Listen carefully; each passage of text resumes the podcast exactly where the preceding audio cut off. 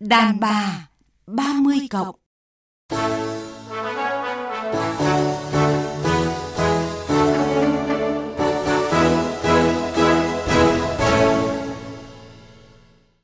Biên tập viên Thanh Huyền và nhà văn Zili vui mừng gặp lại quý vị và các bạn trong chương trình Đàn bà 30 cộng trên sóng VOV2 Đài Tiếng Nói Việt Nam.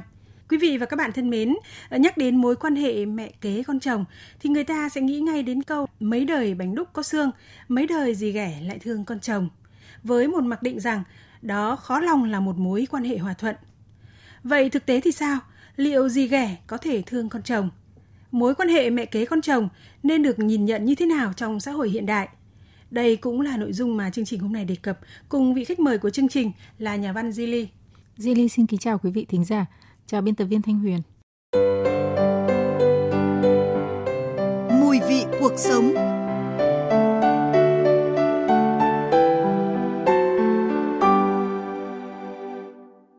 Thưa chị Zili, từ nhỏ thì tôi đã bị ám ảnh về gì ghẻ của Tấm trong chuyện cổ tích Tấm Cám. Những tưởng là cái chuyện ấy thì chỉ có trong cổ tích. Thế nhưng mà thật là rùng rợn bởi vì ngày nay lại có khá nhiều mẹ kế hành hạ con chồng rất là dã man khiến dư luận vô cùng căm phẫn. À, bây giờ thì mời chị và quý thính giả nghe một số thông tin do phóng viên chương trình tổng hợp.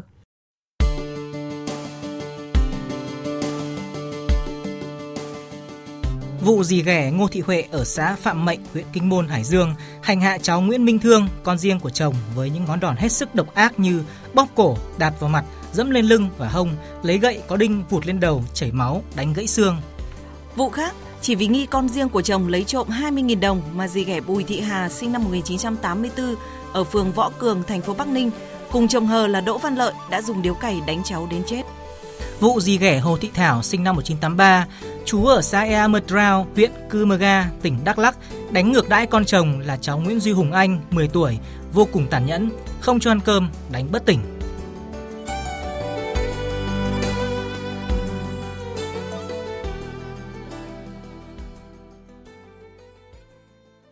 Thưa chị Zili, những vụ việc rất là đau lòng đã xảy ra. Thế nhưng tôi băn khoăn là cũng là một người mẹ, cũng có những đứa con. Tại sao họ lại ra tay với một đứa trẻ? Chưa nói đến đó là máu mủ của người mà mình đã lấy làm chồng. Thực ra thì à, là con người ấy, thì à, cũng có người nọ người kia thì cũng có những người rất là tử tế và cũng có những người rất là ác độc thì những người ác ấy thì ờ, chúng ta cũng đọc thấy rất là nhiều những cái vụ việc mà chính con đẻ của họ họ còn à, bạo hành. Đến mức mà có lẽ là những người phụ nữ, mà đặc biệt những người phụ nữ làm mẹ thì không dám đọc báo nữa, chỉ thấy cái tít thôi thì là biết như vậy thôi, còn đọc bài cụ thể thực ra là rất là hãi hùng. Cho nên là tôi nghĩ rằng là nếu mà họ đã ác như vậy thì đương nhiên là ờ, với ai thì họ cũng ác cả. Vâng, thưa chị, ờ, phải chăng là chính những cái vụ việc như chúng ta vừa nghe ấy, thì khiến cho mối quan hệ giữa mẹ kế và con chồng xưa nay nó không mấy tốt đẹp trong tâm thức của người Việt? Thực ra thì um, có những cái mối quan hệ nó rất là tế nhị. Ví dụ như là mẹ chồng nàng dâu này, rồi là mẹ kế với cả con riêng của chồng thì nói chung là cứ mối quan hệ nào mà cứ dính đến đàn bà nó là nó là phức tạp, phức tạp. nó rất là phức tạp có ừ. nghĩa là khi mà một người phụ nữ lấy một người đàn ông ấy thì tất cả những gì thuộc về anh ta đều trở nên phức tạp đối với cả phải đối mặt với cái cái người phụ nữ đó. Thực ra là ở đây nó là là còn một cái sự là khéo léo ứng xử nữa. Cho nên là tôi nghĩ rằng là có những người phụ nữ họ không khéo ứng xử thì nó lại rơi vào cái mối quan hệ tế nhị như vậy. Cho nên là nó thành ra chuyện. Và đây là lý giải của chuyên gia tâm lý cũng như là những người trong cuộc ờ, về nguyên nhân vì sao mối quan hệ mẹ kế con chồng không mấy tốt đẹp Tôi là người ờ, mẹ kế mà muốn chăm sóc con chồng được chu đáo hơn nhưng mà các cháu nó lại không chấp nhận cái tình cảm đấy. Người ngoài mà uh, nhìn thấy thì là cứ nghĩ là mình sẽ làm được cái việc đấy. Nhưng thực chất thì ai ở trong cuộc thì mới biết là nó rất là khó bởi vì tâm lý các con trẻ nó khác với những người lớn. Dù mình có muốn thật là gần gũi nó nhưng mà các cháu cũng không muốn là gì cả thay thế được cho mẹ nó trong những cái lúc mà nó khó khăn nhất, thiếu thốn tình cảm nhất, nó cũng vẫn không chấp nhận mình.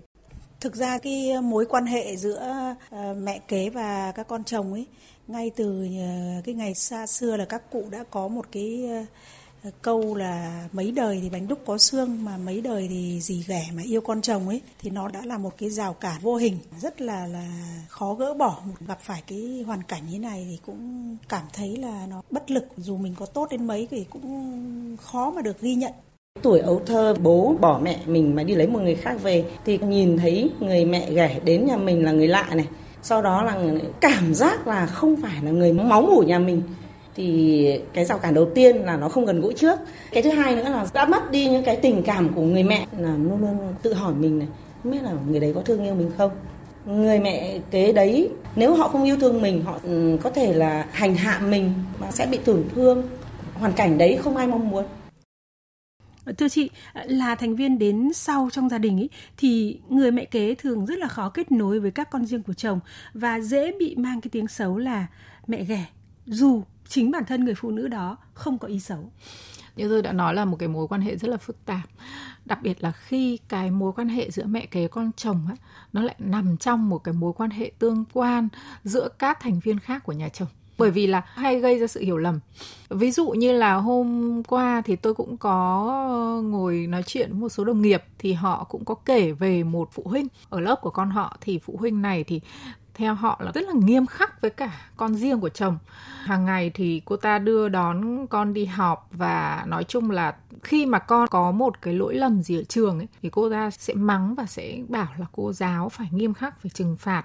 Thế rồi cô ta cũng không cho con uh, tiền tiêu vặt. À. thế thì tôi mới bảo là thực ra ấy, nếu như mà đặt cái trường hợp cái đứa con này nó là của cô ấy thì đúng những cái sự việc đấy chúng ta lại không thấy gì tôi cũng là cái người mà trả cho con tôi tiền tiêu vặt bao giờ. Ừ. nó toàn phải tự làm thêm lặt vặt để nó tự kiếm tiền hoặc là nó phải tiết kiệm. Đấy là một cái phương pháp giáo dục của tôi. Thì tôi bảo may quá nó là con mình chứ nó mà là con chồng á thì đúng rồi.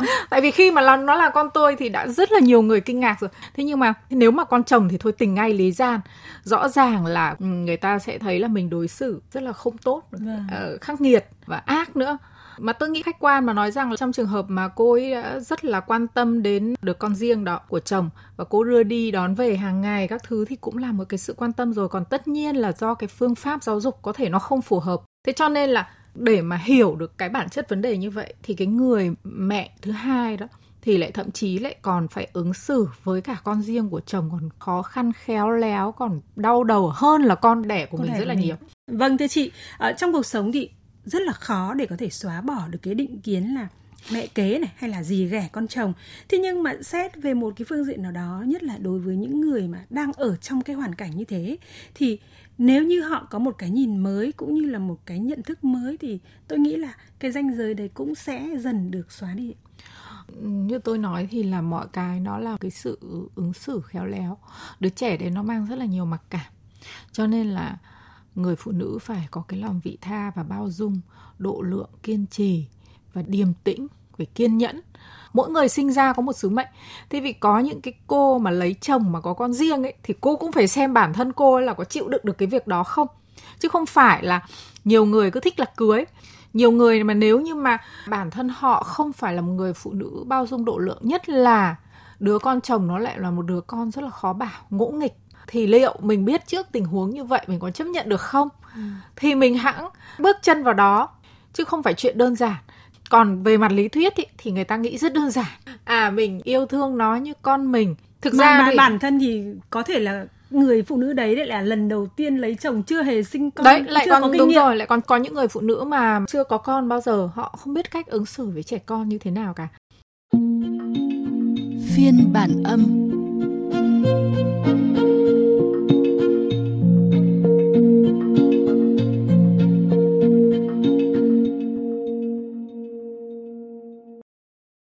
Thưa quý vị, thưa các bạn, thưa vị khách mời, ờ, trong bối cảnh xã hội không còn quá khắt khe như ngày xưa, ờ, việc ly hôn, lấy chồng hay là lấy vợ mới thì cũng không bị nhìn dưới cặp mắt xét nét nặng nề nữa.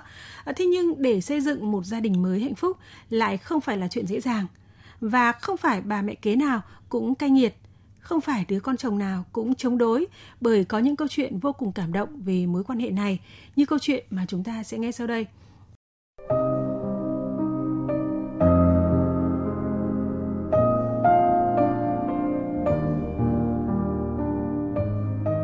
Ngày ấy khi tôi lên 10, em trai tôi mới 4 tuổi thì má tôi mất vì bạo bệnh. Mấy bà con ngơ ngác bởi vì trong nhà không có chỗ nào là không in bàn tay tảo tần của má. Một năm sau ngày má mất, bà đưa một cô ngoài 30 tuổi về nhà tôi và nói ba sẽ cưới cô ấy nên ba hy vọng chị em tôi chấp nhận cô. Rồi cô ấy về làm má hai của chị em tôi, nhưng chúng tôi gọi là gì chứ không phải là má. Phải công nhận từ ngày có gì, bữa cơm ngon hẳn. Có bàn tay gì, nhà cửa, vườn tược lúc nào cũng tinh tươm sạch sẽ. Ba vẫn đi làm đều nên ngoài việc nhà, dì bận rộn thêm vì phải chăm hai chị em tôi. Khi chúng tôi ốm, dì nấu cơm cho ba, còn nấu cháo thịt băm, nấu thuốc nam hạ sốt cho chị em tôi. Dì ân cần dỗ dành tụi tôi như dỗ mấy đứa con nít. Tối dì lại chạy qua chạy lại giữa giường tôi và giường em trai tôi để thay khăn, hạ sốt. Nhờ có dì tận tình cơm cháo, thuốc men mà chị em tôi mau chóng bình phục. Nhìn dáng dì tất tả lúc dưới bếp, lúc lên nhà với bộn bề công việc mà tôi thương dì vô cùng. Và rồi hai chị em tôi đã ôm lấy dì để nói rằng Má ơi, má là người mẹ thứ hai của chị em con Chúng con yêu má nhiều lắm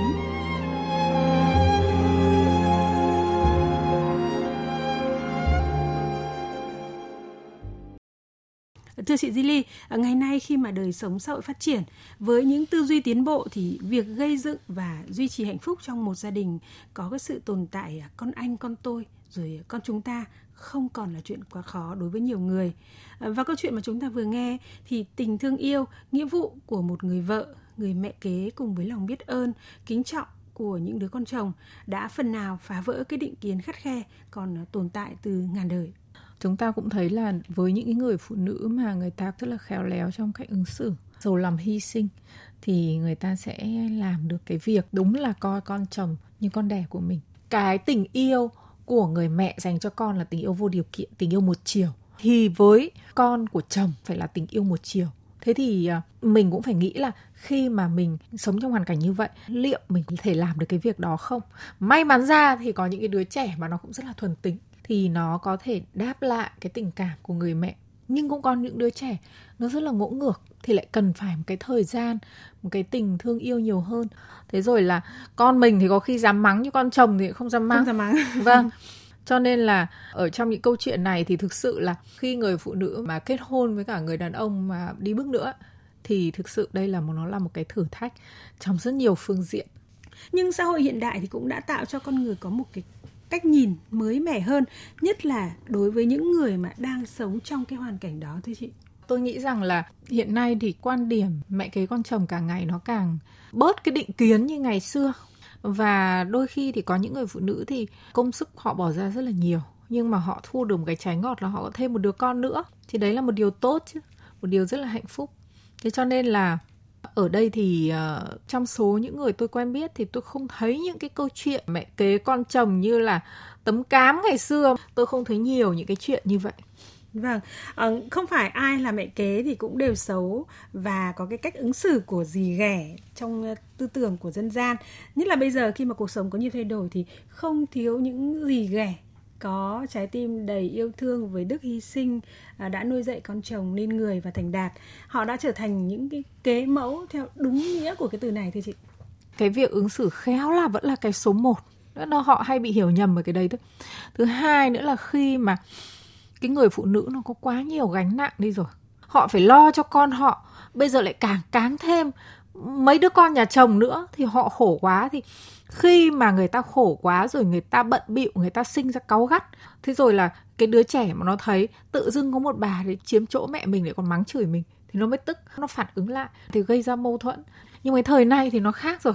Người phụ nữ không phải quá khổ như cái thời phong kiến nữa. Ừ. rồi là họ cũng có sự trợ giúp của người giúp việc này. Đôi bên gia đình. đôi bên gia đình rồi các thứ rồi mọi người đều giúp thì họ cũng có thể san sẻ cái trách nhiệm nuôi dạy rồi tất cả những cái khác. Thì mọi cái xung đột nó cũng đỡ đi. Xin cảm ơn chị